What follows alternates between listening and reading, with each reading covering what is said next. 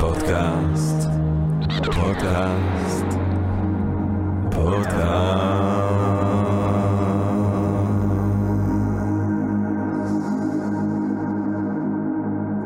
טוב, גבירותיי ורבותיי, ברוכות וברוכים הבאים לפודקאסט של Think and Ring Different, פודקאסט למי שאוהב לחשוב ולשתות. אני ג'רמי פוגל ואנחנו רוצים להתחיל עם רגע של הודיה לעצם היש, לעצם היקום שמאפשר לנו למרות הכל ובהינתן כולל להיפגש כאן למען הרחבת הדעת והעמקת התודעה וסיפוק וגירוי של הסקרנות ואולי רעיון נשגב מעורר השחאה ככה פתאום באמצע היום בעברית כולנו ביחד ואנחנו גם רוצים על הדרך כמובן להודות לסקרינס ששם אנחנו מקליטים ומצולמים וכל מי שרוצה לראות את הפודקאסט יכול ללכת לפלטפורמה של סקרינס ולראות אותנו בחינם.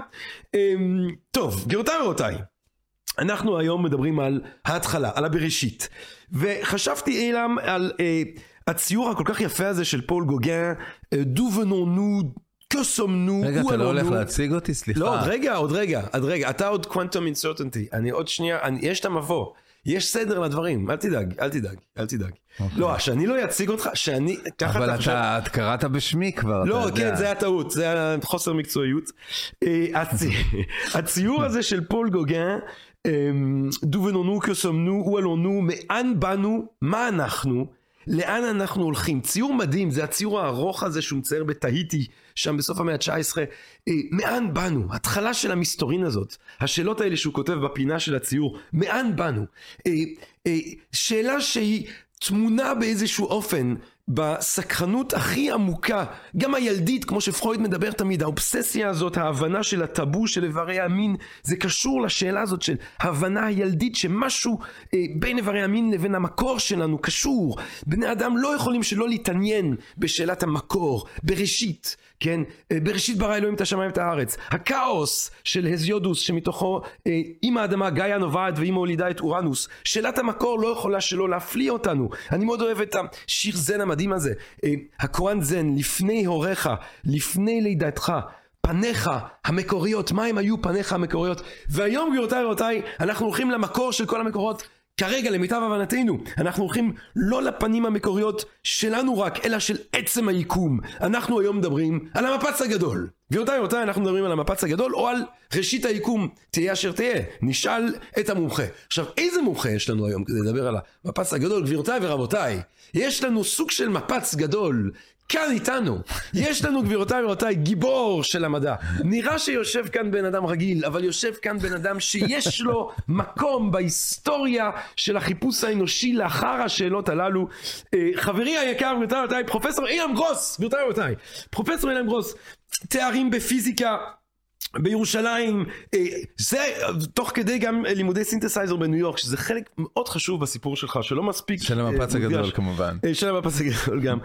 פרופסור במכון ויצמן, אילם גרוס הוביל את ניסוי אטלס ב CERN בשוויץ, שבו גבירותיי ורבותיי התגלה החלקיק האלוהי, הבוזון היגס, הדבר האחרון שבני אדם... ברביעי ליולי עשר שנים. ברביעי ליולי זה הולך להיות עשור. כן. שאילם גרוס והצוות אה, עליו אה, פיקד והצוות שעבד שם מצאו, גילו את החלקיק האלוהי. אילם גרוס הוא בן אדם שחי את החיים שלו וכחלק מהחוויה האנושית כפי שבא לידי ביטוי אצלך אילם זכית לגלות את החלקיק האלוהי. החלקיק האלוהי זכה להתגלות על ידיך. זה אני אוהב יותר. זה דבר מטורף, זה דבר מדהים. אני יושב פה בעצם מול אגדה בעודו חי. איש שיושב על הכתפיים של איינשטיין, שיושב על הכתפיים של פיינמן, שיושב על הכתפיים של איינשטיין, שיושב על הכתפיים של ניוטון, שיושב על הכתפיים... ג'רמי פוגל, בוא נתקדם. אילם גרוס גבירותיי ורבותיי, אנחנו מאוד מאוד שמחים שאתה כאן איתנו, זה כבוד גדול תמיד לארח את המיק ג'אגר של המדע הישראלי והעולמי. מה זה הבלאגן על השולחן הזה, תגיד? זה, זה כדי שזה לא ייראה כמו חדר המתנה במכבי, אתה יודע, שיהיה קצת, שיהיה קצת חיים. לא, וספרים, וזה, אני גם רוצה, מתישהו אני רוצה פה שמש אולי, או לשים פה איזה משהו. אה, וואלה, כמו של המאיה כזאת. משהו כזה, משהו שאני, כל פעם אני שוכח. איזה רפליקה של הציור שדיברת עליו, של גוגן, של מי זה היה הציור שדיברת עליו? או התמונה של החור השחור. אה, נכון, היא לא, היא קצת לא פוקוס. חשבתי את השמש של ה... איך קוראים לתוכנית הזאת עם הדובונים? איך קוראים לתוכנית עם הדובונים לילדים? מה, אתה אותה? הטלטוביז, יש את ה... משהו, משהו קצת ירים, כמו בטלטוביז. אילם רוס, טוב גבירותיי ורבותיי, אני אה, מקשקש את עצמי לדעת, אה, כרגיל, למה אנחנו רוצים לחתור ישר לווריד הצוואר כאן בפודקאסט אילם. אורח אה, שאתה חוזר אלינו כבר פעם שלישית, וזה תמיד מדהים, זה תמיד כיף. זה תמיד לא גר- מספיק פעמים, זה לא צריך עוד. מספיק, צריך עוד. כן. בוא נדבר על המפץ הגדול. בוא נדבר על המפץ הגדול. מהו אילם גרוס, המפץ הגדול? המפץ הגדול זה ההתחלה של כל ההתחלות. בתחילת המאה ה-20, אדווין האבל מסתכל על הטלסקופ שלו בשמיים, ומגלה כל מיני דברים, הוא מגלה קודם כל ששביל החלב הרבה יותר גדול ממה שחשבנו, הוא 80 אלף שנות אור, והוא מגלה גם שהגלקסיה שלנו היא לא היחידה, הוא מגלה שאנדרומדה היא גלקסיה שמרוחקת אה, כשני מיליון שנות אור מאיתנו, שתי מיליון שנות אור, והוא מגלה עוד גלקסיה ועוד גלקסיה ועוד גלקסיה. ואחר כך הוא מתחיל לעשות מדידות, והוא רואה שהגלקסיות אה, כל הזמן מתרחקות זו מזו. כל הזמן מתרחקות זו מזו, ומהירות ההתרחקות גדלה ככל שהגלקסיה רחוקה יותר. ומזה הוא מסיק מסקנה שאם כל הזמן הגלקסיות מתרחקות זו מזה, עכשיו תדמיין בלון, מה לי פה בלון, הייתי מראה את זה, אבל אין לי. תדמיין בלון שאני שם עליו נקודות, כן? בלון שיש עליו נקודות, והיקום זה בעצם פני הבלון. פני הבלון. עכשיו אני מנפח אותו. כל הנקודות מתרחקות זו מזו, כל הזמן מתרחקות, מתרחקות, מתרחקות. עכשיו בוא נוציא את האוויר מהבלון, נלך, תן לזמן ללכת אחורה. אנחנו מקבלים שכל היקום מתכווץ, זה לא שהוא מתכווץ בתוך משהו, כל היקום מתכווץ, והבלון בסוף הופך להיות נקודה. וזאת נקודת ההתחלה, וזה המפץ הגדול. היקום הייתה התחלה, ואפשר גם לחשב את ה... את ה... מתי זה קרה, לפי הקצב שאנחנו רואים שהגלקסיות מתרחקות, אפשר ללכת אחורה. זה קרה לפני כ-14 ביליון שנה, 14 אלף מיליון שנה. זאת אומרת בעצם ברגע שאנחנו מגלים ממש אמפירית כן כי הובל מגלה את זה אמפירית שהגלה אמפירית לגמרי, הוא ש- היה אסטרונום, זאת אומרת אסטרונום ענק. אז הוא מגלה שהדברים בעצם הולכים ומתרחבים מתרחקים. ו- ו- ו- ומתרחקים וכנגזרת מיידית של זה ההיגיון רוצה שאם זה הולך ומתרחק אם אתה חוזר אחורה בזמן זה הולך ומצטמצם. נכון, עד שזה הופך להיות בעצם נקודה. ההבנה שזה השלכה של ההתרחקות הזאת זה משהו שתוך כמה זמן אה, לא, לא, זה מהר מאוד קרה, אבל הייתה הרבה התנגדות. כי זה המודל הובל שלו היה עצמו? זה המודל, הובל עצמו הובל הציע? עצמו. לא, היו גם מא- מאמרים אחר כך, כן? כי היית צריך גם אה, לחשב את הדברים האלה וכולי, אבל זה כבר אבל עצמו כבר הבין את ההתרחקות ואת המשמעות בעצם של, ה... של הדבר הזה. שאם יש עכשיו תחשוב התרחקות מה זה אומר, כן. תחשוב מה זה אומר. אה, מה שזה אומר בעצם, ואז באמת היה הרבה רעש בעולם, זה היה בתחילת המאה ה-20, והרעש היה בגלל שהאפיפיור ששומע על זה, אומר, יש אלוהים. כי זה מה שזה אומר, היה מפץ גדול. אוקיי, והיה גם איזה כומר שהיה גם מדען בשם למטרה. הוא גם כתב איזה, מה שנקרא מגילת היסוד של המפץ הגדול. ותשים לב לקטע הזה, שמגילת היסוד של המפץ הגדול זה שכאילו מתוך קוונט אחד נולדו עוד קוונטים ונולדו עוד קוונטים, ככה הוא מדבר, אבל, אבל יש את הרגע ההתחלתי הזה, הרגע ההתחלתי הזה שאין לנו מושג מה קרה בו, החלקיק הראשוני לפני שהזמן התחיל, כי בעצם גם הזמן התחיל. אז יש את החלק בין, ה, כאילו, לה- של השנייה הראשונה, כאילו, של החלקיק זמן הראשון, חלקיק זמן הראשון, 10 מינוס 40 שנייה הראשונים, וזה המקום שאין לנו מושג מה קרה, וזה המקום שאלוהים יכול להיכנס בו.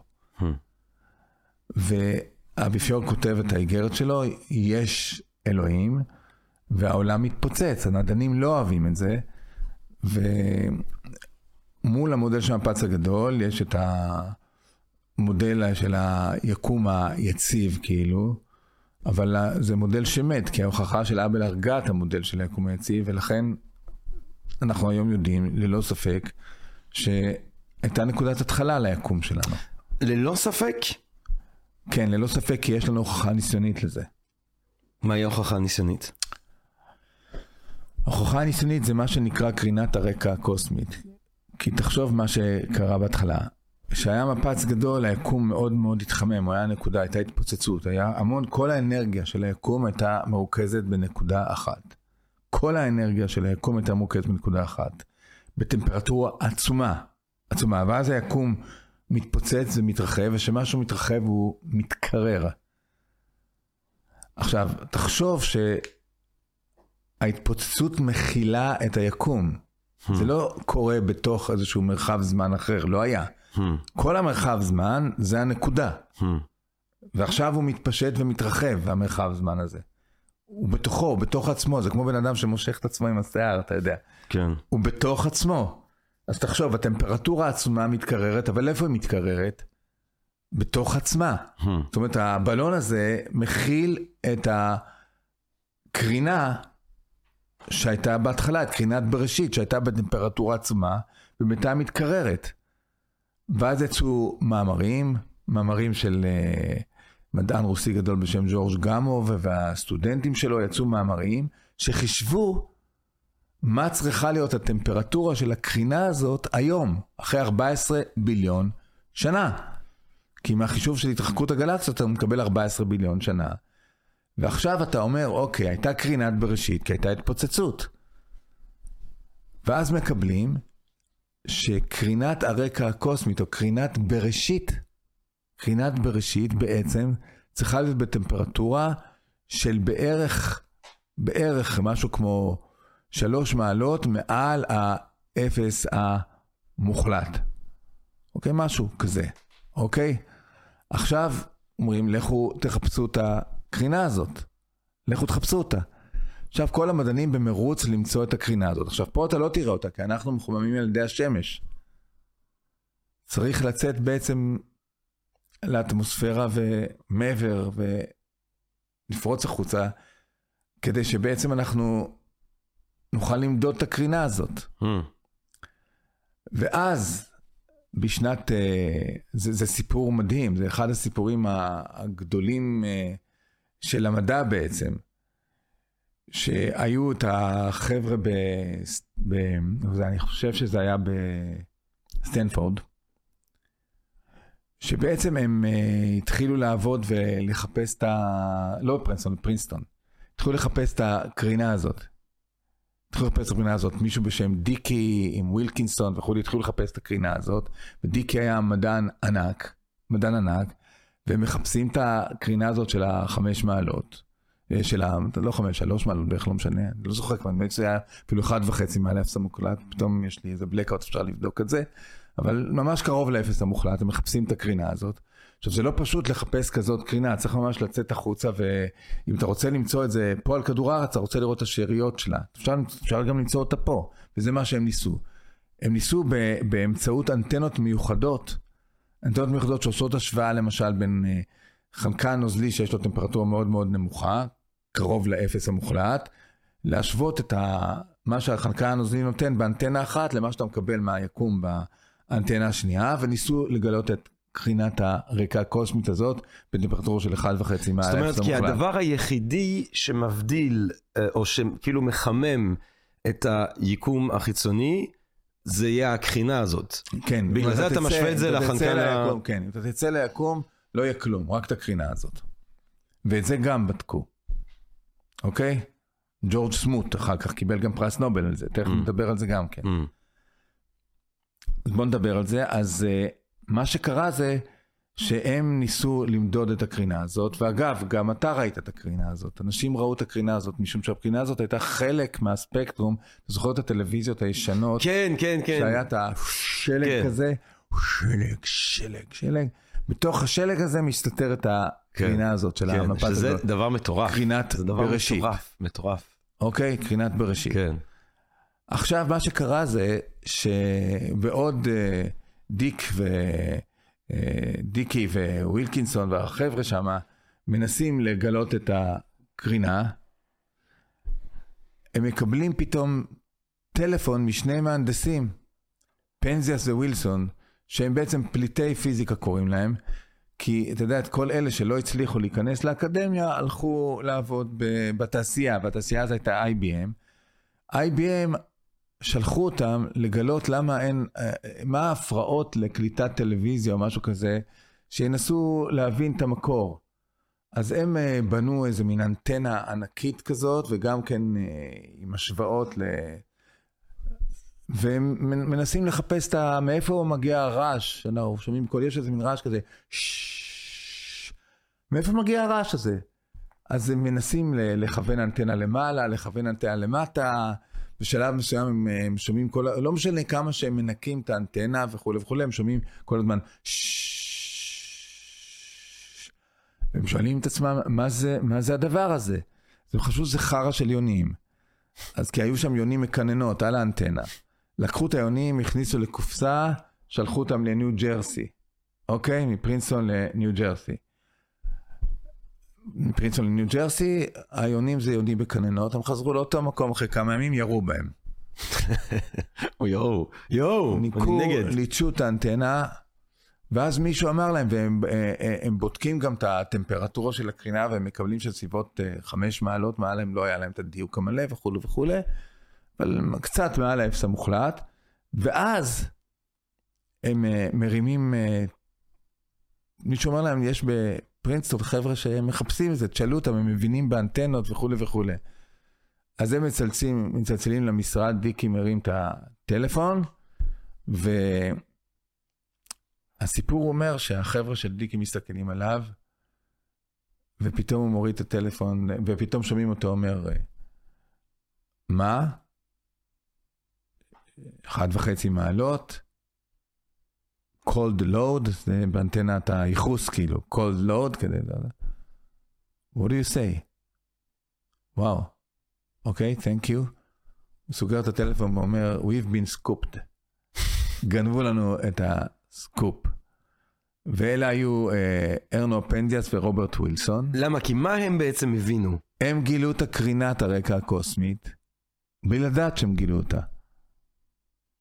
אבל איך הם ידעו לדעת את, ה, את, המעל, את המעלות? הם עשו את ההשוואה בין אנטנות, כמו שאמרתי לך. אבל ההשוואה... יש אנטנת ייחוס, ואתה שם ואתה רואה מתי הספקטרום של האנטנת ייחוס והאנטנה המרכזית מתאימים. וככה אתה יודע כמה הטמפרטורה. Huh. עכשיו, אה, אה, עכשיו הסיפור עם פנזס ווילסון הוא סיפור מדהים. כי עכשיו מה עושים עם זה? אז אה, קודם כל פנזיאס היה יהודי. ניצול שואה שהיה ברכבת הילדים שהגיע, אם אני לא זוכר, אני כבר לא זוכר. מה, מצ'כיה לאנגליה? לאנגליה, הרכבת המפורסמת הזאת, כן. היה פנזיאס. והיה רעיון מפורסם שעיתונאי תקף אותו, אומר, אתם אבל לא באמת מבינים מה עשיתם. כי היו צריכים לתת נובל. למי ייתנו את הנובל? Hmm. ובסוף הוחלט לתת את הנובל לפנזיאס ווילסון. והאמריקאים השתוללו, כי פנזיאס לא נחשב ביניהם אמריקאי. וראיינו אותו באופן כנראה מאוד אנטישמי וכולי וכולי וכולי. אגב, כשסיפרתי את הסיפור הזה פעם במכון ויצמן נתתי הרצאה, קם אה, איש זקן אה, בקהל, פיזיקאי מאוד מפורסם בשם יגאל תלמי, שהיום הוא כבר צריך להיות בן 95 לדעתי או משהו כזה, והוא חי עוד, אחלה בן אדם. והוא אומר לי, יש לי סיפור בשבילך, שתוכל לספר אותו בפודקאסטים, בהרצאות, מה שאתה רוצה. הסיפור שפנזס חבר שלי. מה אתה אומר? פנס בא לבקר בארץ, והיינו צריכים להכשיר את המטבח, כי הוא אוכל רק אוכל כשר. וואלה. ופנס סיפר לי סיפור, הוא אומר. שקיבלתי הודעה שזכיתי בפרס נובל. אמרתי, אני לא יכול לבוא שלוח לטקס של uh, פרס הנובל. אז החלטתי ללכת לחייט המקומי בברוקלין, שיתפור לי חליפה.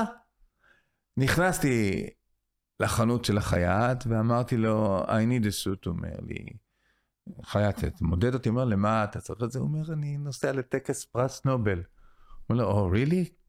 You, you must be kidding, אתה לא אומר, הוא אומר, לא, לא, אני קיבלתי פרס נובל. אז החייט מסתכל, החייט היהודי מסתכל על היהודון הנמוך הזה שנמצא בחנות, לוקח שני צעדים אחורה ואומר לו, או, oh, יצחק בשבי זינגר! הוא היה גם אה, קרח?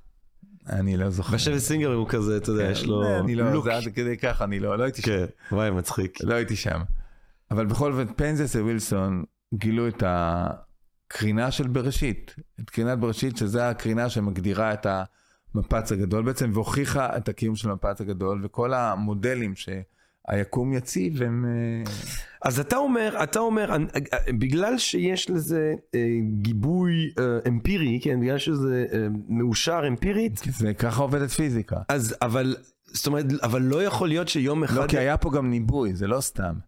היה פה ניבוי של הקרינת הרקע הקוסמית באחד וחצי מעלה מעל האפס המוחלט, ואז מצאו אותה הבנתי. בטמפרטורה הזו. זאת אומרת, אתה, לא אתה מבחינתך... שאחרי שגילו, זה לא שאחרי שגילו נתנו לזה פירוש. אז אתה פוסל מבחינתך את האפשרות שתבוא השערה אחרת שיכולה להסביר גם את הנתונים האלה וגם שתהיה שונה מהמפץ הגדול.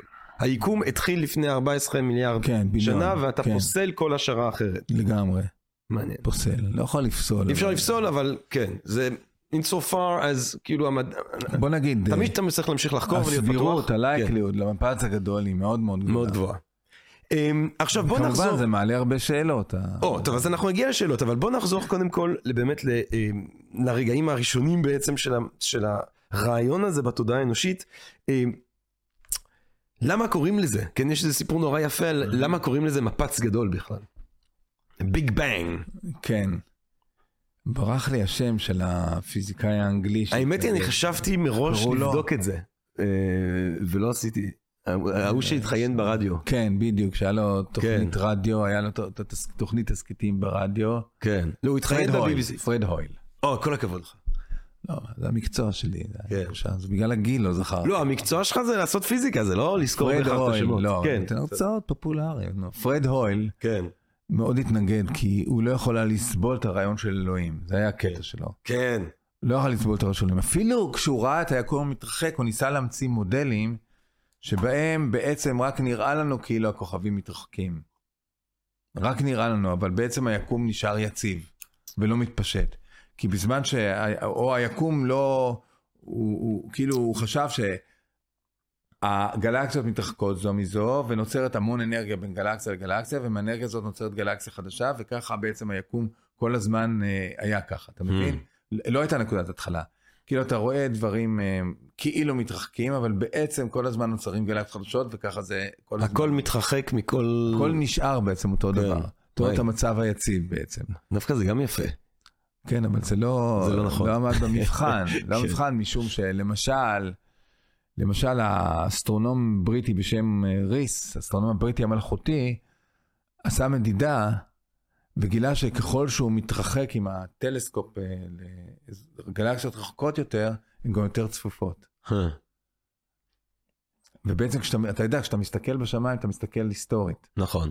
כי האור הרי אתה מגיע... רואה- אתה רואה, זאת אומרת, אם אני מסתכל על כוכב שהוא אה, 70 אלף שנות אור אז אתה מאיתנו, בעצם מסתכל איך הוא היה לפני 70 אלף כי שנה. מה שמגיע לעין שלי זה האור כן, אז- שלקח לו 70 אלף שנה להגיע. אז האסטרונום הבריטי המלכותי ריס מסתכל בעצם לשמיים, קיבל על זה נובל אם אני לא טועה גם כן, ורואה שככל שהוא מתרחק, ככל שהגלקסיות יותר מרוחקות שנות אור, הן יותר צפופות, יש הרבה יותר. אז הוא מסתכל בעצם לעבר של המפץ הגדול. אתה מסתכל לשמיים, ככל שאתה מסתכל רחוק יותר, אתה מסתכל לבראשית. מטורף. זה מטורף. כן, זה קשה לקלוט את זה, זה, זה מקסים, מטורף. אבל זה מקסים. וזה רוצה אגב, זה גם רוצה להגיד שאם יש um, חייזרים שהם um, כמה עשרות אלפי שנות אור מאיתנו, אז כשהם מסתכלים עלינו, הם רואים את כדור הארץ, הם רואים את ההומו ארקטוס. רואים את הדינוזאורים. כן, לא, דינוזאורים, אה, טוב, זה דינוזאורים הם 60 מיליון אה, שנות אור מאיתנו, או כן. 70 מיליון שנות אור. אמ, אז כן, אז בעצם, אז, אז הסיפור זה שהוא מתראיין רגע, ברדיו, אז פרד הויל כל כך התעצבן על המפץ הגדול הזה, שהוא אמר שזה בעצם אה, כמו קרטון פלן. כן, איך תתרגם קרטון פלן? זה כמו איזה, זה כמו קומיקס, כן, כמו קומיקס. כן. ואז הוא חשב על, על, על, על uh, סופרמן ועל ה big bang כאילו, ואמר כן. זה הדפק הגדול. לא התכוון הגדול, הוא התכוון לדפק הגדול. כן. The Big Bang זה ה... אני שמעתי פעם שזה היה גם שהוא הוא קצת התעצבן על המראיין, כי המראיין אמר לו, אתה יכול לנסות להסביר את זה באופן שכולנו נבין, ואז הוא אמר לו, think about it like a big bang, כאילו, אבל בציניות, כי כאילו הרעיון ממש לא נראה לו. יכול להיות, אבל uh, בעיקרון זה בא ממנו, השם ה big bang. עכשיו, וזה בא בציניות. פה יש משהו שהוא נורא מעניין, אילם, ב- כי אתה, ובדיוק אמרנו את זה לפני שהתחלנו לשדר, על לשבת על פיזיקה כדי לנסות, לנסות להוכיח את קיומו של אלוהים, אני יודע שזה לא עמדה שאתה מקבל אותה אה, אה, בקלות. עכשיו, כי באמת, הרגע הזה של הגילוי של הביג בנג, זאת אומרת, אה, זה שהעולם התחיל, אה, זה באמת היו חדשות מאוד טובות לתיאולוגים, כן? אה, זה- שהייתה התחלה לעולם. כן, זאת אומרת, כבר ברמב"ם אתה רואה למשל שהוא אומר, אה, אריסטו חושב שהעולם תמיד היה, אה, ובמקרא כתוב שהעולם התחיל, אז הרמב"ם אומר, טוב, כרגע אין לנו סיבות לחשוב שהעולם לא התחיל, אז בוא נניח שהפשט של המקרא צודק, אם יום אחד יסתבר שאריסטו צודק, נפרש את המקרא מחדש. זאת אומרת, זה כבר מעסיק את התודעה התיאולוגית היהודית-נוצרית מאות על גבי מאות שנים. אבל יש שם גם את הבעיה שזה 14 ביליון שנה ולא 5,000, כן? אבל העניין הוא, אה, יש פה גם, אני, אני רוצה לשאול אותך שאלה קצת של ביצה ותרנגולת. האם בגלל שאנחנו תרבות שיושבת על מיתוס של בריאה, יש מאין, בראשית ברא אלוהים את השמיים ואת הארץ, בגלל שאנחנו חושבים במונחים של אבל רוב בראשית, התרבויות יושבות על זה, אנחנו לא מיוחדים בזה. לא יודע, אני חושב שיש יש תרבויות של, של, שאני לא, אתה יודע, לא מכיר מספיק. אתה מכיר יותר ממני. אבל- אבל בגלל שאנחנו תרבות- שיש הרבה תרבויות. כן, לא, יש תרבויות של- בריאה. כן, אבל יש גם תרבויות של אה, נצח נצח, כאילו, בלי... אבל אנחנו לא מיוחדים בזה, זה מה ש... לא, אנחנו לא מיוחדים, אבל אצלנו זה מאוד מובהק. יש עוד מה השאלה תרבויות. אבל, מה השאלה? האם בגלל שמלכתחילה זה מתגלה בתוך העולם התרבותי היהודו-נוצרי, אנחנו חושבים על זה כאל ביג בנג, כאל איזושהי התחלה, בגלל שאנחנו מורגלים לחשוב על זה כאל התחלה, ובעצם זה לא המונחים הנכונים כדי לתאר את מה שהפיזיקה מתארת. לא בטוח שהבנתי את השאלה שלך, אבל uh, זה כן התחלה של משהו, המפץ הגדול. כי אנרגיה הפכה לחומר, מאותו רגע שהיקום התחיל להתפצש, אנרגיה הפכה לחומר, ואז נוצרים גלקסיות, ואז בסוף אנחנו מגיעים. בתהליך אבולוציוני. אבל ההתחלה מניחה שאין לפני, או שהלפני מאוד... ש... אוקיי. כן. או אוקיי. שהלפני מאוד שונה, אז אם הלפני... כן, טוב, כן, זה כבר סמנטי. כן, לא, זה, הנקודה היא מאוד פשוטה. עכשיו אתה צריך מתמטית לתאר את המפץ הגדול. ואת זה המתארים בעצם המשוואות של איינשטיין בעצם. המשוואות של איינשטיין שמתארות יקום דינמי שמתפשט בעצם. אפשר לתאר משוואות של המרחב זמן נקום, כן, המשוואות של איינשטיין לגומטריה של היקום, הם גם יכול, הם לא מתארות דווקא מרחב זמן שהוא קבוע בזמן, אפשר לתאר את המרחב זמן דינמי, יש משוואות שנקראות משוואות פרידמן, שמראות איך היקום פשוט מתפשט, יש uh, המון uh, מתמטיקה שם, ו, ובעצם גם במשוואות האלה אתה רואה שגם הזמן בעצם, גם הזמן בעצם נוצר עם המפץ הגדול בעצם, כי המרחב הזמן הוא כרוך, זה לא שיש מרחב ויש זמן. המרחב והזמן כרוכים זה בזה. גם בתורת היחסות שלנו שאנחנו שזה, רואים את זה. שזה אחד מהדברים שאני חושב אה, לאנשים אה, כמונו שלא גילו את החלקיק האלוהי העלם, העם. אה, הכי, זה אחד מהדברים הכי קשים לנסות to get your head around, לעשות שכל ממנו. זה שהזמן יש לו נקודת התחלה ויש ב... אני, אני אסייג את זה ואגיד, הזמן ביקום שלנו. כן. בסדר, מספיק, מספיק הזוי. לא, הזמן ביקום שלנו. יכול להיות שהמנגנון שגרם להתחלה של הכל היה מחוץ ליקום שלנו, מחוץ ליקום שלנו, והיקום שלנו נוצר בתוך איזה מנגנון שקשור למשל לתורת המתרים, מדברים על אה, ממברנות שמתנגשות ויוצרות יקומים כל הזמן. כן. זאת אומרת שאין רק יקום אחד, יש הרבה יקומים שנוצרים כל הזמן, הרב יקום, לא כל כך רציתי להיכנס לזה, אבל הרב יקום. חייבים להיכנס לרב יקום, חייבים. זה, אבל הרב יקום אומר שהיקום שלנו אפילו לא מיוחד, ובכל יקום מתחיל הזמן שלו מתי שיש את הרגע ההיווצרות שלו. תראה, מד... זה... שזה מדהים, שזה, אתה יודע, אבל, אבל, אבל בוא נשאר באמת בתוך היקום שלנו לרגע. אמ, גם המחשבה שבתוך הזמן שלנו, שבתוך היקום שלנו הזמן התחיל, זו מחשבה שהיא מאוד כן, קשה אבל- לתפיסה. אבל תקשיב, אתה כבר מסבך את עצמך כשאתה מנסה להגיד לי לפני, אחרי, מה זה זמן בכלל? מה זה זמן בכלל? כן. כאילו, מה זה זמן? הזמן התחיל, קל להגיד, אבל מה זה זמן שהתחיל? הרי אתה יודע, גם בפילוסופיה של הזמן יש שני תורות, שיש את התורה שכאילו, הז- שהזמן הוא אה, כמו נהר, כן? ויש את התורה ש, שהזמן, שאנחנו, אנחנו, שאנחנו אלה שחולפים. עכשיו, בסדר, זה, זה הפשטות של, של דברים, אבל אה, אני תמיד, אני לפעמים חושב שאם כל האירועים היו נעצרים, אם כל אירוע שקורה כרגע ביקום היה נעצר, אז בעצם לא היה זמן. זאת אומרת שהתרחשותם של אירועים לא, אתה, כלשהם... בא- אתה מקנה עכשיו לזמן בעצם קיום רק באופן יחסי בעצם. לא, וזה לא, לא המצב? הזמן זה קואורדינטה בתפיסה שלי, בתוך המרחב זמן. כי בתורת היחסות אנחנו רואים גם שתלוי בנקודת המבט, המבט, זמן ומרחב יכולים להתערבב. מה זאת אומרת? להתערבב? כן? כאילו מה שהיה מרחב קודם יכול להפוך לזמן, מה שהיה זמן יכול להפוך למרחב, תלוי בנקודת המבט. אתה יודע שתורת היחסות הפרטית אפילו, אומרת שכשאתה מסתכל על, אה, על מערכת בתנועה, במערכת בתנועה המרחקים מתקצר, מתקצרים והזמן מתארך, נכון. אוקיי? ומי שנמצא בתוך המערכת חושב שהמרחקים יותר ארוכים והזמן יותר קצר, נכון? כן. אז איך זה יכול להיות? כי אם אני אצייר את הקואורדינטה כמו שאני רואה אותה, אז אני אקבל מרחקים, ה... אה, מרחקים למשל אה, מתקצרים וזמנים ארוכים יותר. ואם אני אתאר את הקואורדינטה בנקודת מבט של מי שנמצא שם, אז המרחק פתאום נעשה ארוך יותר והזמן קצר יותר, אבל אני מתאר את, אותו, את אותה נקודה במרחב זמן. כן, כי הזמן יחסי.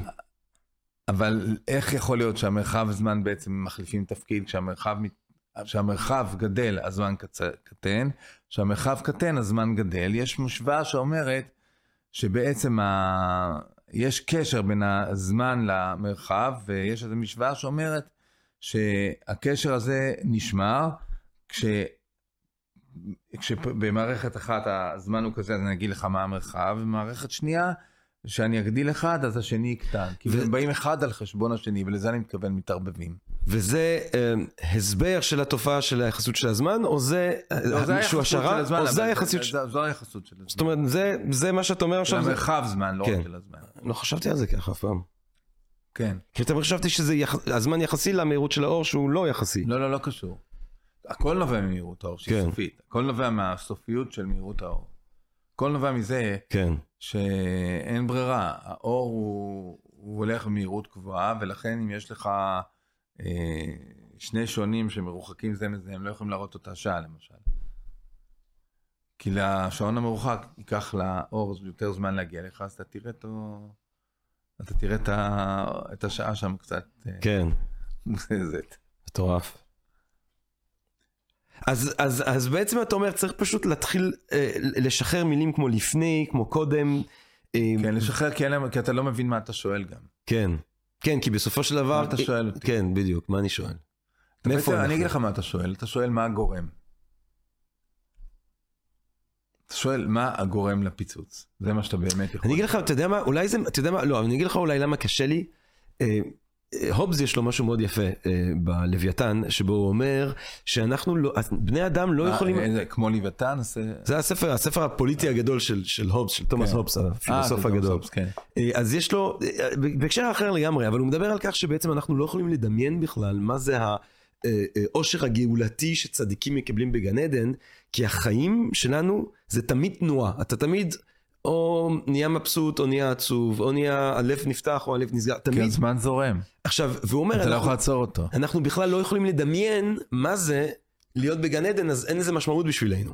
עכשיו, מה מעניין כאן? אני חושב שמה שקשה לדמיין זה הסטטיות המוחלטת של אין אירועים. אתה מבין? אפס אירועים, אפס אנטרופיה. כלום לא קורה. בכלל, באופן מוחלט. שזה מה שנדרש אם אין זמן, נכון? כי אם משהו... אבל היה... היקום מגיע בסוף למקסימום אנטרופיה, לא לאפס אנטרופיה. אני מדבר על, על כל מה ש... אסור להגיד קדם, אבל הניסיון הזה להתנגש בקיר של מה שהיה לפני המפץ הגדול, אני חושב שמה שקשה לנו לתפוס זה אי התרחשות. כי הרי שום דבר לא קרה לפני המפץ הגדול. אני לא, אני לא יכול לענות לך, כי אני אפליל את עצמי אם אני אענה לך, כי אני אקבל כאילו את הביטוי לפני המפץ. כן. נכון, זה היה טוב, צודק. איך יכול לקרות משהו כשאין כן, זמן? צודק. בסדר, זה מה שאני אומר. אני גם חושב שזה לא לשאול, איך יכול, זה כמו לשאול איך יכול להתקיים משהו מעבר לקיום. אין לזה... זה קיום, קיום זה... בדיוק אותה שאלה. תחשוב על זה. להתקיים זה להתקיים בתוך היקום, והיקום זה היקום. הוא לפני 14 מיליארד שנה נפתח. אז מה באמת עם שאלת הגורם אבל? איך אפשר. אפשר, איך אפשר בכלל לדבר אם אפשר לדבר, אם אי אפשר, אסור לדבר על לפני, אסור לדבר על בחוץ, אז איך אפשר לדבר על גורם? הגורם את עצמו, כמו שפינוזה, הגורם את עצמו מבפנים? אתה יודע, אני לא פילוסוף, אני לא מתעסק, אני מתעסק ב... בתיאוריות, אוקיי? בתיאוריות. אז איזה תיאוריות יש? אז אנחנו לא ממש יודעים את הגורם. התיאוריות אה, מפעם היה מפץ גדול, זה אקסיומה, ו... כי אנחנו מקבלים את זה מהמשוואות, ואנחנו, אין לנו מושג איך זה קרה, איך זה המילה הנכונה, ולא למה, וזה, איך זה קרה, אין לנו מושג.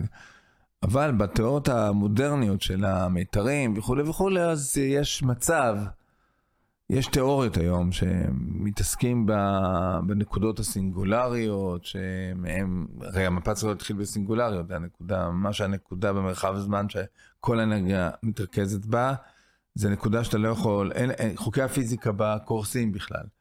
בהתחלה, לפני הפיצוץ, בהתחלה של הפיצוץ... נקודת הפלנק. בנקוד, כן, נקודת הפלנק של הפיצוץ, אז חוקי הפיזיקה לא תקפים, רק אחר כך הם הופכים להיות תקפים. וזה... אין לנו מושג מה היה שם. 0.42 אפסים נכון, של... נכון. שנייה. של שנייה. ושל, אפשר גם להגיד את זה במרחב של סנטימטר, כאילו אפשר גם למדוד את ה... כן, אפשר, תכפיל את זה במהירות האור, אז יצא 10 במינוס 33 סנטימטר, הגודל של המיתר בערך. ו- ובתוך הרגע והדבר הזה, הכל נמצא. הכל, כל דבר שאי פעם. יהיה ביקום נמצא שם. כל- תיקח עכשיו את כל היקום ותקווה, היקום, לא רק הגלקסיה שלנו. היקום, הכל, הכל. לא רק הגלקסיה שלנו, היקום האינסופי הזה, ואתה- ותכווץ לנקודה ותקבל את הנקודה ממנה התחלנו. אבל בנקודה הזאת יש כאילו מלא מלא מלא מלא מלא מיתרים, או, המ- או כאילו, מה, אתה מבין? לא, אין כלום. אבל איך לא יכול להיות כלום אם זה הופך. להיות הכל? מיתרים זה אנרגיה. אין כלום, יש אנרגיה שמורכזת בנקודה, ורק אחר כך זה מתחיל אה, זה מדהים, spread out, זה מדהים, ואז מהאנרגיה נוצר חומר. זה מדהים. ואז מהאנרגיה נוצרים המיתרים בעצם. ומה בעצם תורת המיתרים מציעה לנו זהו, כגורם תורת לדבר הזה? המיצר- המיתרים בעצם עברה מהפכה בשנת 1985, שאד ויטן אמר בעצם שהיקום שלנו בנוי מ-11 ממדים, מתוכם ממד אחד הוא אינסופי אבל הוא נסתר מאיתנו, ועוד שישה ממדים הם אה, מקורבלים אני קורא לזה, הם כאילו, הם לא נמשכים עד אינסוף אבל הם, מת, הם מתקפלים כאילו, בכל נקודה שאני אסתכל ואנסה ללכת בממד הזה, אם הייתי חלקיק בגודל אפס, הייתי רק מקיף, והוא בגודל של מיתר בערך, הייתי מקיף אותו וחוזר לעצמי, לא משנה איפה אני נמצא, אם אני מנסה ללכת, בדרך כלל שלא חושב איפה אתה נמצא, אתה מנסה ללכת וחוזר לאותה נקודה, לא חושב איפה אתה נמצא, בקואורדינטה הזאת. אתה מבין את ההבדל? אם אני עכשיו הולך X, אני הולך, זה כאילו ללכת על כדור הארץ. כן. אני, בכדור הארץ, הקואורדינטה של כדור הארץ היא לא ישרה. כי אם אני הולך, הולך, הולך, הולך, אני אגיע לנקודת ההתחלה שלי, נכון? נכון. עכשיו תח- תחשוב שהנקודת ההתחלה היא בעצם 10 מינוס 33 סנטימטר, היא ממש קרובה פה. Hmm, אז הוא אומר שישה ממדים הם מקורבלים כאילו, hmm, וארבעה ממדים זה השלושה ממדי מרחב שלנו בממד הזמן. עכשיו, ה... זה הביא את מה שנקרא ה-M-Theory בשנת 1985, שבעצם ניבא בסוף את קיומם של ה-11 ממדים, Hmm. ואת הקרבול שלהם הזה, של הממדים הקומפקטיים, כאילו הקומפקטיפיקיישן נקרא לזה, הממדים הקטנים. ובסוף אנחנו נשארים עם שלושה ממדי מרחב ממד זמן, ויש את הממד הנוסף, שעליו בעצם אפשר למתוח, הוא, הוא אינסופי, ואפשר לבנות לא מיתרים, אלא תחשוב מיתרים שאתה מוסיף להם עוד ממד, הם הופכים יריעות, או ממברנס, או ממברנות, כן? הממברנות. עכשיו, או brains קוראים להם גם, brains. עכשיו, ה-brains האלה בעצם הם יכולים להיות אינסופיים, וכששני brains כאלה מתנגשים, אז נוצרים המון מפצים גדולים בנקודות המגע ביניהם. והיקום שלנו פשוט אחת מה... וכל יקום שנוצר, אצלו מתחיל הזמן מחדש, אתה מבין? והממברזה עצמה מתקיימת, והאירועים האלה מתקיימים בזמן ומרחב שונה משלנו, אבל גם שם יש זמן. הם מתקיימים במרחב זמן, הייתי קורא לו קוסמי כאילו, שקיים מאז ומעולם. ולכן אין מקום לאלוהים גם. אז בעצם אתה חוזר ליקום היציב, הוא פשוט מעבר ליקום שלנו. זה נחמד, אפשר להסתכל על זה, אפשר להסתכל על זה ככה. זה, איך, איך אמרת ההוא שאמר ביג בנג עם התורה שלו? פרד הויל. זה סוג של, כאילו המטה יקום הוא סוג של מה שפרד הויל תהיה. לא חשבתי על זה אף פעם ככה, אבל זה נחמד לחשוב על זה ככה. אבל אתה יודע מה, אפילו בלי ההנחה הזאת, אה, אתה אילם לא מסיק מ... אה, ולא הסקת מהביג זה- בנג את אלוהים. אבל זה כמעט פילוסופי, כי אין שום דרך למדוד את זה, כרגע. כרגע. אה, אילם, אתה, אתה לא, אתה, אתה, אני חושב שאותך, אה, גם אם נגיד הדבר הזה מסתבר כלא מתפקד, התורה הזאת של הממברנות, אה, אתה עדיין לא חושב שהביג בנג מצביע על אה, יצירת העולם בנקודה מסוימת על ידי ייצור אה, מחוץ ליקום, זאת אומרת אלוהים, סוג של אל. בוודאי שלא. כן. אז לא, אז מה היית אומר לאפיפיורים ולתיאולוגים שכל כך שמחו אה, מהחדשות המדעיות האלה של ה big bang? אמרו להם אז, אמרו להם תשתקו. והשתיקו אותם, של- שלחו את למטר, ל- quiet! שלחו את למטר לאפיפיור, ואמרו לו שהוא פוגע בעשייה המדעית. לומדך אמר את זה לאפיפיור. כן. למה, למה, למה, למה זה פוגע? מה... ליקום הייתה התחלה. כן, אני שואל אותך כפילוסוף, כן. זה אומר שיש מי שגרם לא, להתחלה הזאת? ממש לא, בשום צורה. אני אגיד לך עוד משהו. Uh, משהו שמאוד חשוב, אני חושב, למאזינות ולמאזינים לזכור, זה שאין תשובה, לבוא ולהגיד אלוהים לא פותר את הבעיה, זה רק דוחה את הבעיה צעד אחד אחורה. כי אז אני שואל, ומה יצר את אלוהים? ואז אתה אומר, או, אסור לשאול, או אלוהים יצר את עצמו. אז מה יותר הגיוני באלוהים יצר את עצמו, מאשר היקום ספונטנית בא ל- ל- לכדי אותו קיום? דבר, אתה זה פשוט. מעביר את אני לא הבעיה. אומר את זה נגד, אני לא אומר את זה נגד אמונה באל. אתה אומר- פשוט מעביר את הבעיה למקום אתה, אחר. אתה דוחף, זה מה שדויד יום אומר, אתה דוחף את הבעיה צעד אחד אחורה. אתה לא בעצם, אין, זה לא תשובה. אלוהים זה כן. לא תשובה למאיפה הגיע היקום, כי אז אתה שואל מאיפה הגיע אלוהים. אלוהים אחר, או אלוהים, אתה יודע, עכשיו, turtles all the way. כן, תסביר את הטרטל הזה, זה זה. הבדיחה על, על, על זה ש... זה לא בדיחה, זה על החכם ההודי. כן, למרות שבהודו זה סמלי, אז האנגלים שה- צוחקים על זה לא בצדק, אבל... אבל אה, אה, אמר לתלמידים שהיקום אה, יושב על צווים. כן, כן. אמרו לו, ועל מה יושב, יושבים הצווים? על עוד צווים. כן. ועל מה הם יושבים? על עוד צווים. כמה זה ממשיך? all the way down. תראה, זה סיפור מעניין, כי אה, יש באמת במיתולוגיה ההודית את הדימויים המדהימים האלה עם החיות שמחזיקות את היקום, והאנגלים כבר במאה ה-18, יום לוק, הם צוחקים על זה, ואז ברטרנד רוסול מספר את הסיפור עם הגברת שאמרה It's turtles all the way, והם צוחקים על זה, ואני, ואני חושב שבסוף ההודים עצמם חשבו את הדימויים האלה בצורה מטאפורית, סמלית. ויכול להיות שזה, אבל כן, turtles all the way זה ביטוי כזה, שאם אתה אומר אלוהים ברא את העולם, אתה בעצם צריך אלוהים שיברא את אלוהים, ואלוהים, או להגיד אלוהים בורא את עצמו, ואז אתה יכול להגיד, טוב, היקום ספונטנית. אה, אבל אין איזה קטע עם ה-quantum fluctuations, כהסבר כן. ליש מאין? הסבר של יש מאין? לא. או של, או של תחילתה של, מה זה, הקוונטום, הפלוקטואציות הקוונטיות לא מסבירות איך כן נוצר. משהו? הפלקטואציות הקוונטיות מסבירות בעצם איך יכולה להיות בפלקטואציה, באנטרופיה, שמאפשרת יצירה של יקום. כאילו... כי אם לא היו פלקטואציות באנטרופיה, כדי שהזמן יתחיל לזוז, האנטרופיה צריכה כל הזמן לגדול. Hmm. אז uh, יש איזה... אז אנחנו מניחים היום ש... שאולי היקום בא מאיזושהי פלקטואציה, כאילו. אבל uh, אנחנו לא באמת... Uh, זה יושב עם תורת הממברנות? זה, זה, זה עובד ביחד? זה לא קשור כל כך, זה לא כרוך, אבל הכל, הכל מתיישב בסדר, אין בעיה עם זה, זה אין, אין סתירה עם זה. Hmm. אבל גם יש את, ה... יש את הקטע הזה, שבעצם, גם אם אתה לוקח ודוחס את הכל לנקודה, הנקודה לא יכולה להיות אה, סטבילית. כי אם היא הייתה סטבילית, אז היינו יודעים בוודאות את הגודל שלה. אז היא חייבת, אז באמת, ולכן חייב להיות בעצם כל הזמן quantum fluctuations, כן? Hmm. כל הזמן. אז אפשר להגיד שמאחד ה-quantum fluctuations פתאום יש גלישה נקרא לזה, ואז יש פתאום את ההתפוצצות הזאת, או איך שתקרא לזה. אנחנו לא באמת יודעים את הדברים האלה. אתה, אתה חושב שאנחנו פה באיזשהו גבול קטגורי, למרות שזה נורא... מה זה ש- גבול קטגוריה? כן, זה לא, זה לא של הפרית, אבל אנחנו פה באיזה גבול שזהו, או אתה יודע, יבוא 100 שנה, 200 שנה, לך תדע מה יהיה בעוד אלפיים אני שנה. עניתי לך על זה כבר. כל מה שיש לו הוכחה ניסיונית, הוא באיזשהו מקום חקוק בסלע. כן.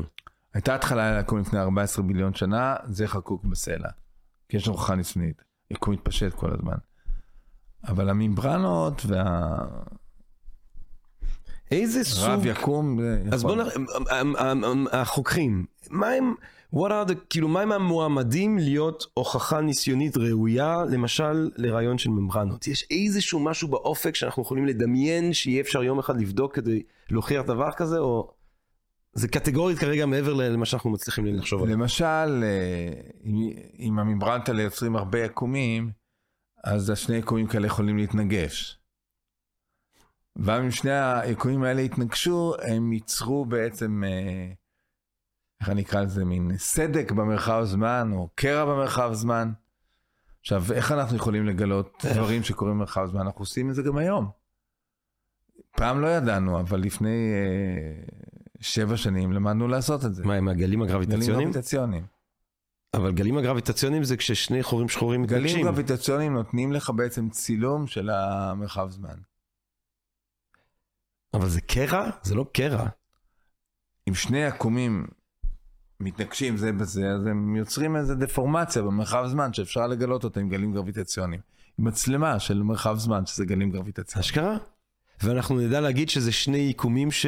ש... כן, אין לנו את הרגישות לזה היום, אבל בעיקרון כן. כאילו, נדע להבדיל בין זה לבין התנגשות של חורים שחורים? כן, בטח.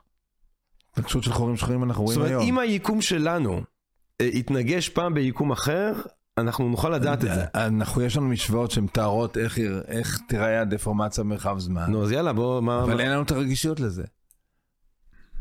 זה יהיה זה אותות מטורף. חלשים מדי. זה יהיה מטורף. זה ירצה, ש- זה- זה רוצה לומר שאנחנו נדע בוודאות שיש עיקולים כן. מקבילים. כן. זה יהיה מטורף. לא מגבילים רב יקום, יקומים רובים. יקום מקבילי זה קשור לקוונטים, זה סיפור אחר. לא, אז- אז- אז- אז עוד- עוד- עוד המון עיקומים. כן, אמרתי, כי אני יקומים אגיד לך. משהו, אה, בוא, אני אגיד לך איזשהו אה, סטארט-אפ, יש לי רעיון לסטארט-אפ. כן. לא מספיק שאתה יודע, יש את האנשים שמקפיאים את עצמם, ואז יום אחד הטכנולוגיה וזה, הם יכולים לשחזר אותם.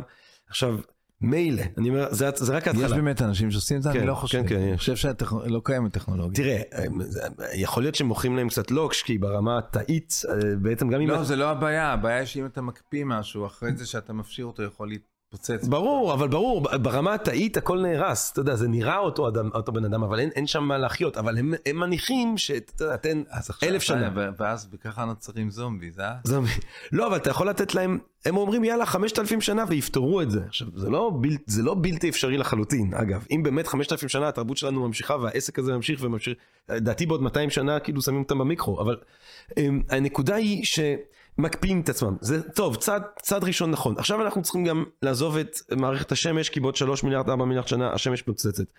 אבל אנחנו בסופו של דבר צריכים גם לעזוב את היקום. אנחנו צריכים לעבור ליקום אחר. לא מספיק שנעזוב את מערכת השמש. אנחנו צריכים למה? להפוך את עצמנו למידע, אנחנו צריכים לעוף מהיקום הזה. כן, להפוך את עצמנו למידע. להפוך את עצמנו למידע ולהעביר את מישהו עצמנו, קאקו מדבר על זה בספר שלו, פיזיקה של הבלתי אפשרי. להפוך את עצמנו למידע, כן, ואז נוכל להפוך ואז נוכל לעבור את. עצמנו ליקום אחר. ש- יפה שעה אחת קודם, יפה שעה אחת קודם. אתה רוצה בחוץ, יש לי איזה טרנספורמר של... כן, יש יש לך משהו? אתה תהפוך אותי למידע? אתה מוכן להפוך למידע? אתה יודע, אבל ג'רמי אולי כבר לא התקיים במתכונת זהו, לא הזאת. עכשיו, לא עכשיו, אבל אם היית אומר לי כזה, אתה יודע, תאר לך שאתה נותן את הפודקאסט הזה ולא רואים כלום. כאילו אתה מדבר בתור איזה נקודת... אה, אתה רוצה להפוך למידע? אם אני אומר לך, אילם, אני- זורק אותך ליקום אחר כמידע, שיהיה לך בהצלחה. אם זה יהיה שנייה לפני מותי, כן. כן, אה? אתה אומר, all or nothing. כן, לא, אני פשוט לא מוכן לקחת צ'אנס עם זה. ברור. אמ, כי מה הולך לקחות לנו ביקום הזה בעצם? אם הוא רק הולך ומתרחב ומתרחב ומתרחב, יהיה יותר ויותר אנחנו ויותר יודעים מה. יקרה בסוף. יהיה פשוט נורא... בסוף כל היקום יהפוך להיות חורים שחורים, שלאט לאט יתאדו, והאנטרופיה תגדל ותגדל ותגדל, וזהו, כמו במלחמת, איפה זה? בספר של ווילס, איך הוא נקרא? הוא מדבר על זה. מלחמת העולמות? אולי זה היה מלחמת העולמות או ספר אחר. Time Machine, אני לא זוכר איזה מהם. זה, אבל אה, אין, אין השערות נוספות לגבי, היקום לא יכול פתאום, אין את ההשערה שהיקום מתישהו יחזור, כאילו כמו אקורדיון, הוא כזה... אפשר למדוד את זה. זה דווקא אפשר למדוד. אפשר אה, גם למדוד זה כבר אמ, כן. עבר אה, אה, כן, למדוד. ניסיונית? אותה קרינת רקע קוסמית, אפשר לפרק אותה לתדרים ולעשות את הספקטרום שלה. אוקיי? עכשיו, מהספקטרום הזה אנחנו יכולים להסיק המון מסקנות. אפשר ללמוד המון על הקרינה, מהקרינה הקוסמית, קרינת בראשית. אחד הדברים שאנחנו למדים, כנראה, שהיקום הוא מה שנקרא, הוא, הוא מין כזה אסימפטוטי זה נקרא, הוא לא פתוח, לא סגור. יקום סגור זה כזה שמתפשט ושוב מתכווץ, ואז יכול להיות שוב פעם בום, והוא מתפשט ומתכווץ. אקורדיון. ויקום פתוח זה יקום שמתפשט בקצב אדיר ואסימפטוטי. ויקום אה, כמו שלנו, יקום ה... שלנו הוא יקום שבעצם הוא, הוא כאילו מתפשט באופן מתון, ש... רק תיגע בו קצת והוא יהפוך להיות ביסט, כאילו בום. אבל הוא בדיוק יושב על הקבוע הזה שהוא מתפשט באופן מתון עד אינסוף. מעולם לא יחזור לעצמו. Hmm. אז יש לנו גם מדידות שמראות שהיקום שלנו לא יכול להיות ציקלי. אתה יודע גם מה מטורף ששמעתי פעם, שבעצם ב, אה, אם אנחנו כמה אלפי שנים קדימה, אם עדיין יש ציוויזציה אנושית, אה, ונגיד שהידע שאנחנו צוברים היום לא שורד, אה, הם, לא יהיה להם שום דרך לדעת לעשות את כל התצפיות שאנחנו עושים, כי כל הגלקסיות האחרות יהיו כל כך רחוק, רחוקים אה, מהם. לא, זה ברור, אנחנו נישאר לבד. אנדרומדה תתמזג איתנו, כי עדיין אנדרומדה שקרובה אלינו, כוח הגרביטציה מושך אותה יותר מה... לא, לא שאלת אותי מה גורם להתפשטות, אפשר גם על זה לדבר. כן. כוח הגרביטציה גדול מהכוח שגורם להתפשטות, שנקרא אנרגיה אפלה. אנרגיה אפלה. כן, ואנדרומדה תתמזג איתנו, כל שאר הגלקסיות ייעלמו ואנחנו נישאר לבד. כאילו, כי הגלקסיות ייעלמו, כי בעצם ייקח הרבה, יותר זמן לאור שלהם להגיע אלינו, מאשר המרחק שהן הולכות ותופסות כל הזמן. אז האור אף פעם לא יגיע אלינו, אז לא יהיה לנו שום אפשרות לראות נכון. נכון. ואנשים יהיו, יחשבו שבעצם... הם אם, לבד. אם, אם אין להם, זאת אומרת, אם הם יתחילו מאפס, אבל זה כמה- לא מדויק, כי קרינת בראשית עוד תהיה פה. אה, ואפשר יהיה למדוד את הספקטרום שלה ואפשר יהיה להסיק הרבה מסקנות. כן. טוב, וגם אולי הם יפתחו טכנולוגיה ומדע שלנו, שלנו אין. אה, גורם להתפשטות הוא האנרגיה האפלה. נכון. שזה בעצם, אה, אתה יודע מה, אם אמרנו, אה, בוא ניכנס קצת במדענים גם, אם אמרנו מקודם שלאלוהים לפעמים זה שם קוד למשהו שאנחנו לא מבינים, אז גם אנרגיה אפלה. תפסת אותי. כן, אנרגיה אפלה זה שם שהמצאנו בעצם לכוח הדחף שמניע את היקום וגורם לו להתפשטות. שהוא בעצם הפ- הכוח שנוצר מההתפוצצות. התפוצצות ממשיכה לדחוף. עכשיו היקום, התפוצצות רגילה, אז אתה מתפוצץ ואתה לאט לאט מאט מאט מאט, נכון? כן. גם כי הגרביטציה מושכת אותך פנימה.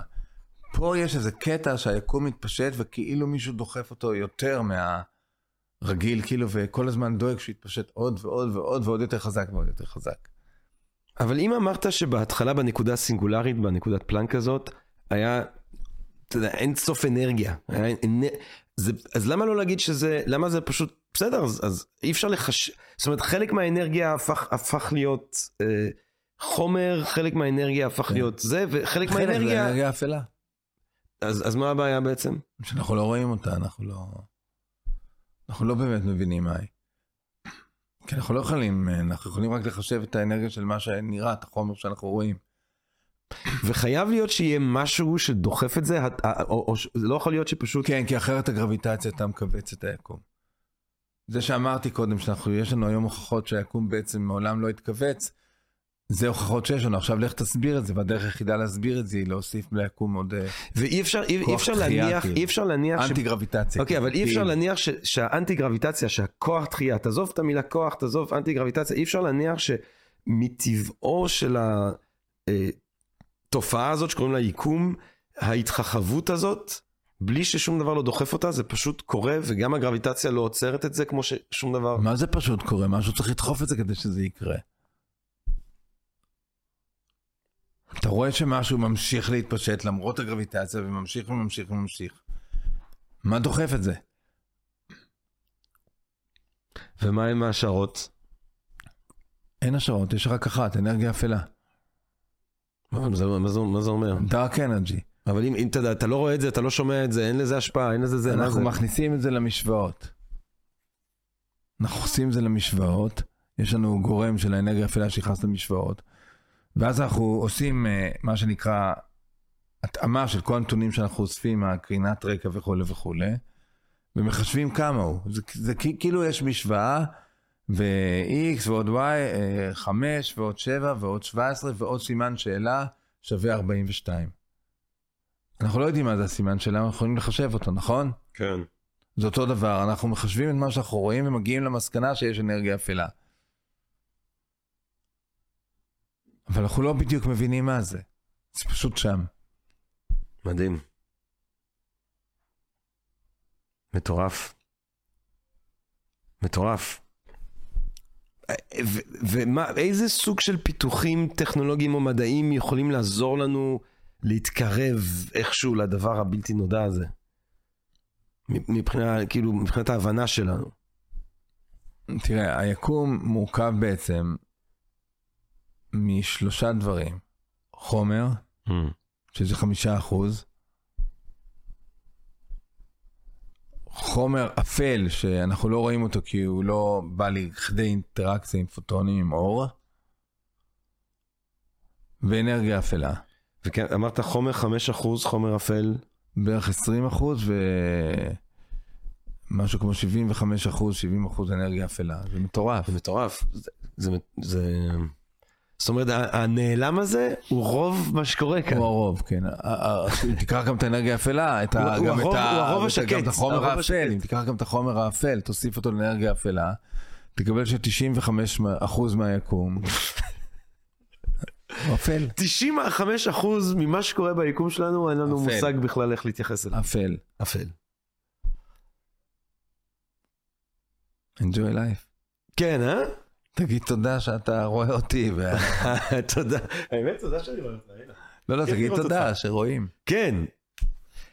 וכרגע, אבל גם, זאת אומרת, זה לא שזה חיצוני לנו, זאת אומרת, גם כאן, פה, 95% מה שיש כאן עכשיו, כן, כן, כן, כן. זה אנרגיה אפלה וחומר אפל. כן. מטורף. כן. אנחנו, אנחנו מעט מאוד ממה ש... כן, אנחנו, אנחנו לא זניחים, אבל אנחנו מעט. כן. כן, יש את הקטע, אנחנו מרבים לדבר על העניין של התודעה. זאת אומרת, התודעתיות שלנו, זה מה שמפחיד, באמת. איך הגעת לתודה לא, כי זה? זה, מה, ש- זה ה game changer באיזושהי צורה. כי אם לא, באמת, מה היינו? מה היינו? מה היינו? טוב, לך תדע. אמ, אני יודע שזה לא בדיוק קשור לחורים שחורים. נגענו בחורים שחורים כי זה העתיד שלנו. כולנו בסוף נהיה בתוך החורים שחורים, אבל כן, ולרוב אני אף פעם בתוכנית הזאת, בפודקאסט שלנו, של Different, אף פעם, לא- אנחנו לא מדברים כל כך על אקטואליה, אבל כן צילמו לפעם השנייה שצולם חור נכון, שחור. לא, פעם צולם החור השחור במרכז שלנו. הגלקסיה שלנו. זה החור השחור שלנו, שלנו, חברים, שלנו. שאנחנו סובבים אותו. זה אנשים לא קולטים, אנחנו סובבים חור שחור ברגע זה. כן. במרכז חיינו יש חור שחור, נכון, שזה אמת קיומית. נכון. מה אתה אומר, הוא נראה יותר טוב או פחות טוב בעיניך מהקודם?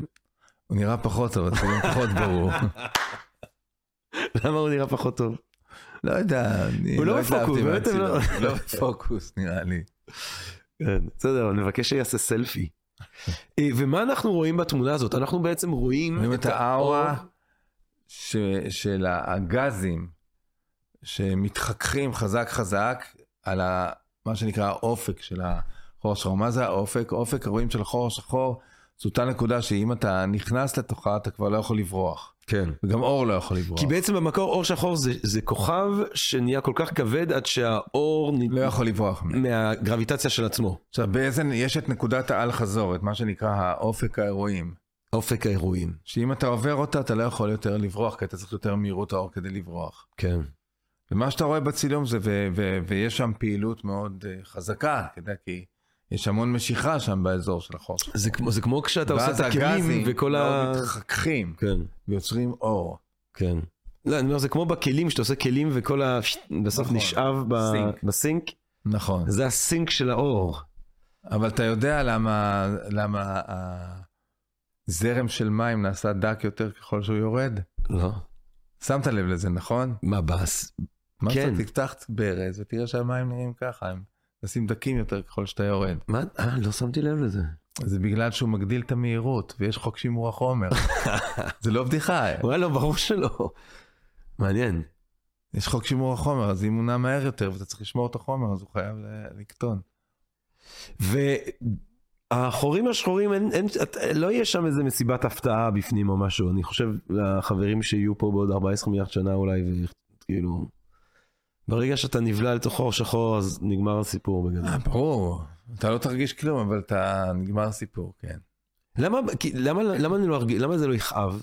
איך אתה יודע שזה לא יכאב? ת- תראה, מה זה יכאב, לא יכאב?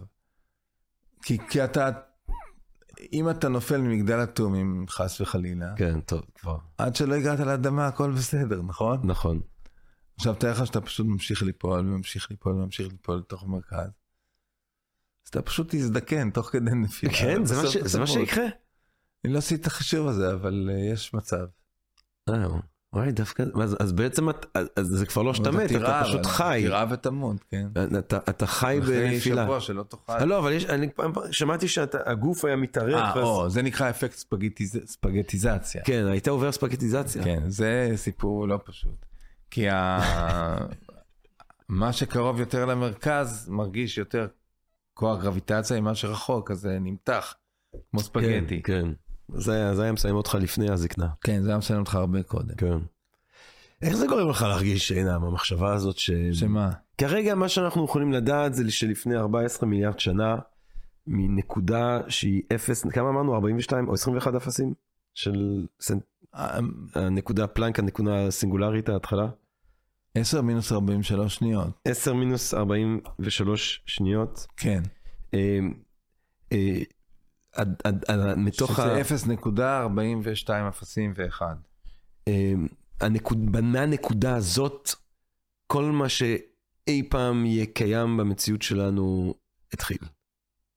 זה, כן. אתה, מר- יש לך כלפי זה רגשות כלשהם? או, או שזה, אתה יודע, מחר יום שלישי, כאילו. תראה, באיזשהו מקום, אה,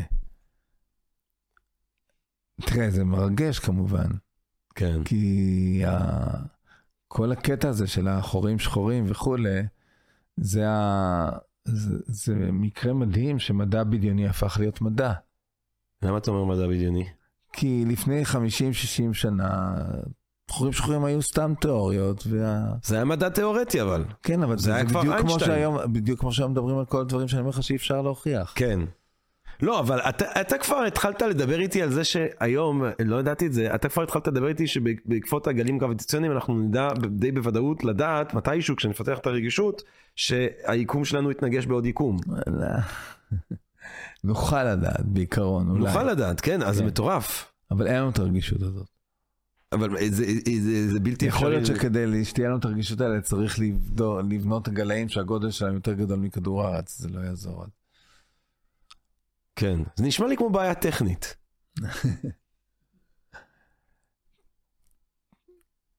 אולי, אני יודע, כי כבר חשבו על דברים פסיכיים, חשבו לבנות סולם מפה לירח, אתה מכיר את זה, לא?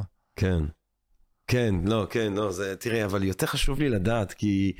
טוב, אחר כך כזה, לך תדע. וואי, זה מטורף. זה מטורף. עושים טיול לירח, מטפסים. כן, לאט לאט.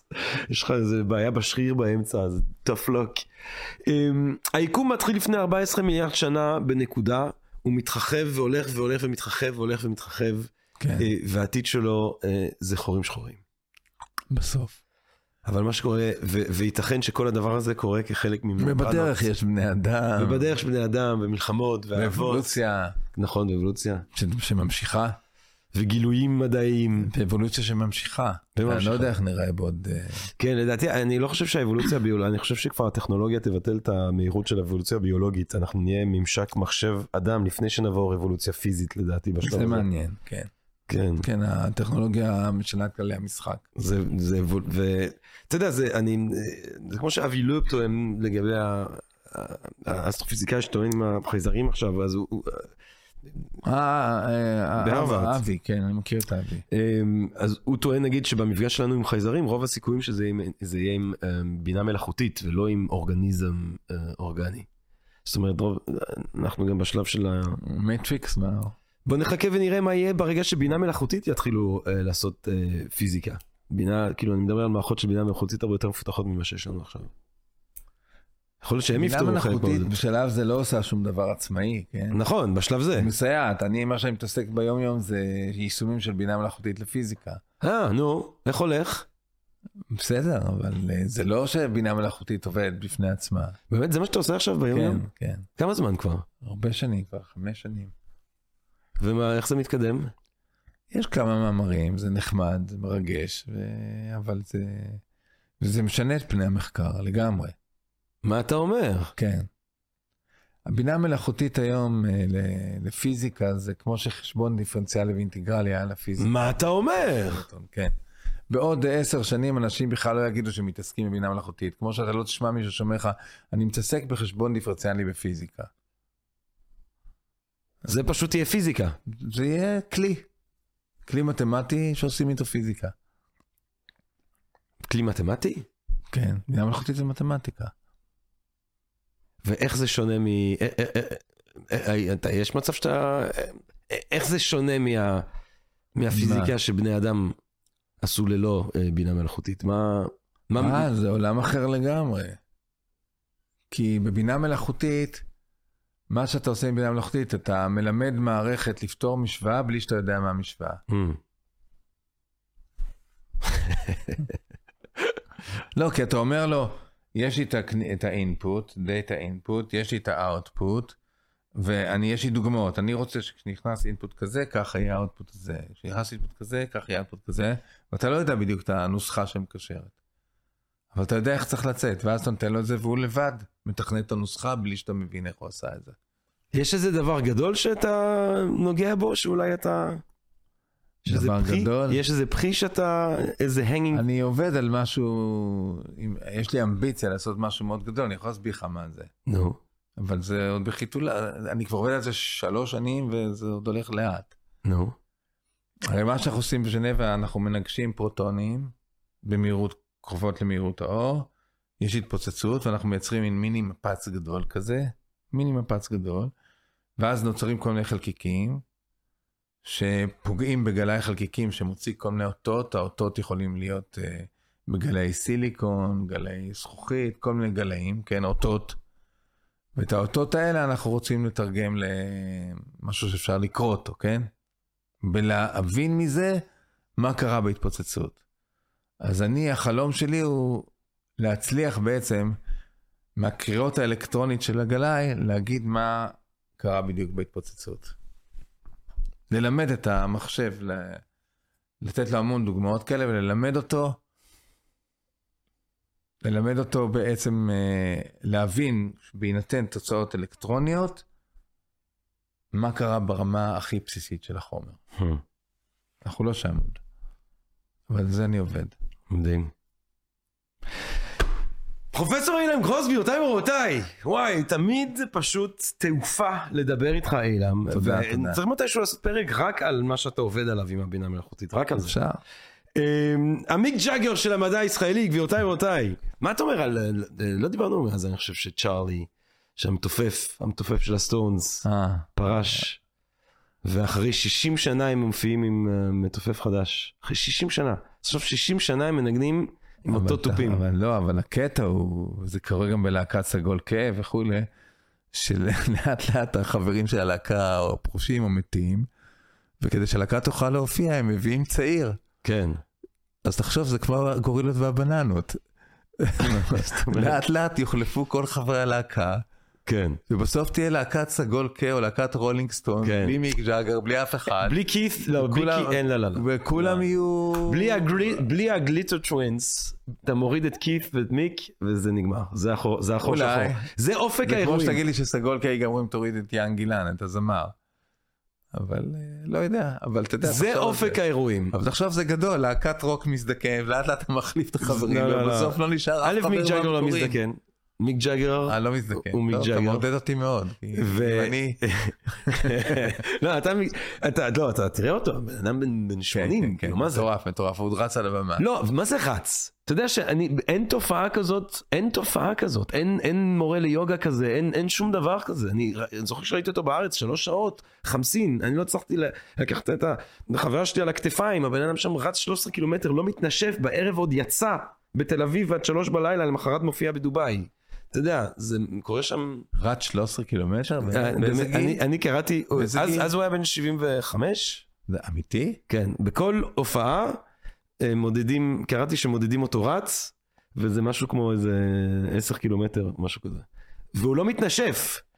אז אה, יש לנו עוד כמה שנים אה, עם אה, מיק ג'אגר של הרולינג סטונס, ועד 120 שנה לפחות, כי אנחנו אה, נתרגם כן. את עצמנו למידע, עם המיק ג'אגר של המדע הישראלי, גבירותיי ורבותיי, תענוג מאוד גדול אילם, כיף גדול, כיף גדול. תודה, תודה לג'רמי המשוגע. אה, טוב, גבירותיי ורבותיי, וואו, וואי וואי וואי, ממברנות, הממברנות. אני הולך הביתה עם הממברנות היום. אין בעיה, והן ענקיות, הן גודל אינסופי. תחשוב על, כאילו כמו, קח, אתה רואה, שתי, תחשוב שהחוברת הזאת ממשיכה עד אינסוף, והחוברת הזאת ממשיכה עד אינסוף, והם מתנגשים ויוצרים יקומים. טוב, טוב לסיים ככה. כן, אבל זה טוב. ויקומים all the way. All the way. יקומים all the way. all the way, all the way. והממברנות עצמם בטח הם גם חלק מאיזושהי מערכת. זה, אבל פה, פה, פה יש את הטריק של הפיזיקה, המברנט היו שם מאז ומעולם.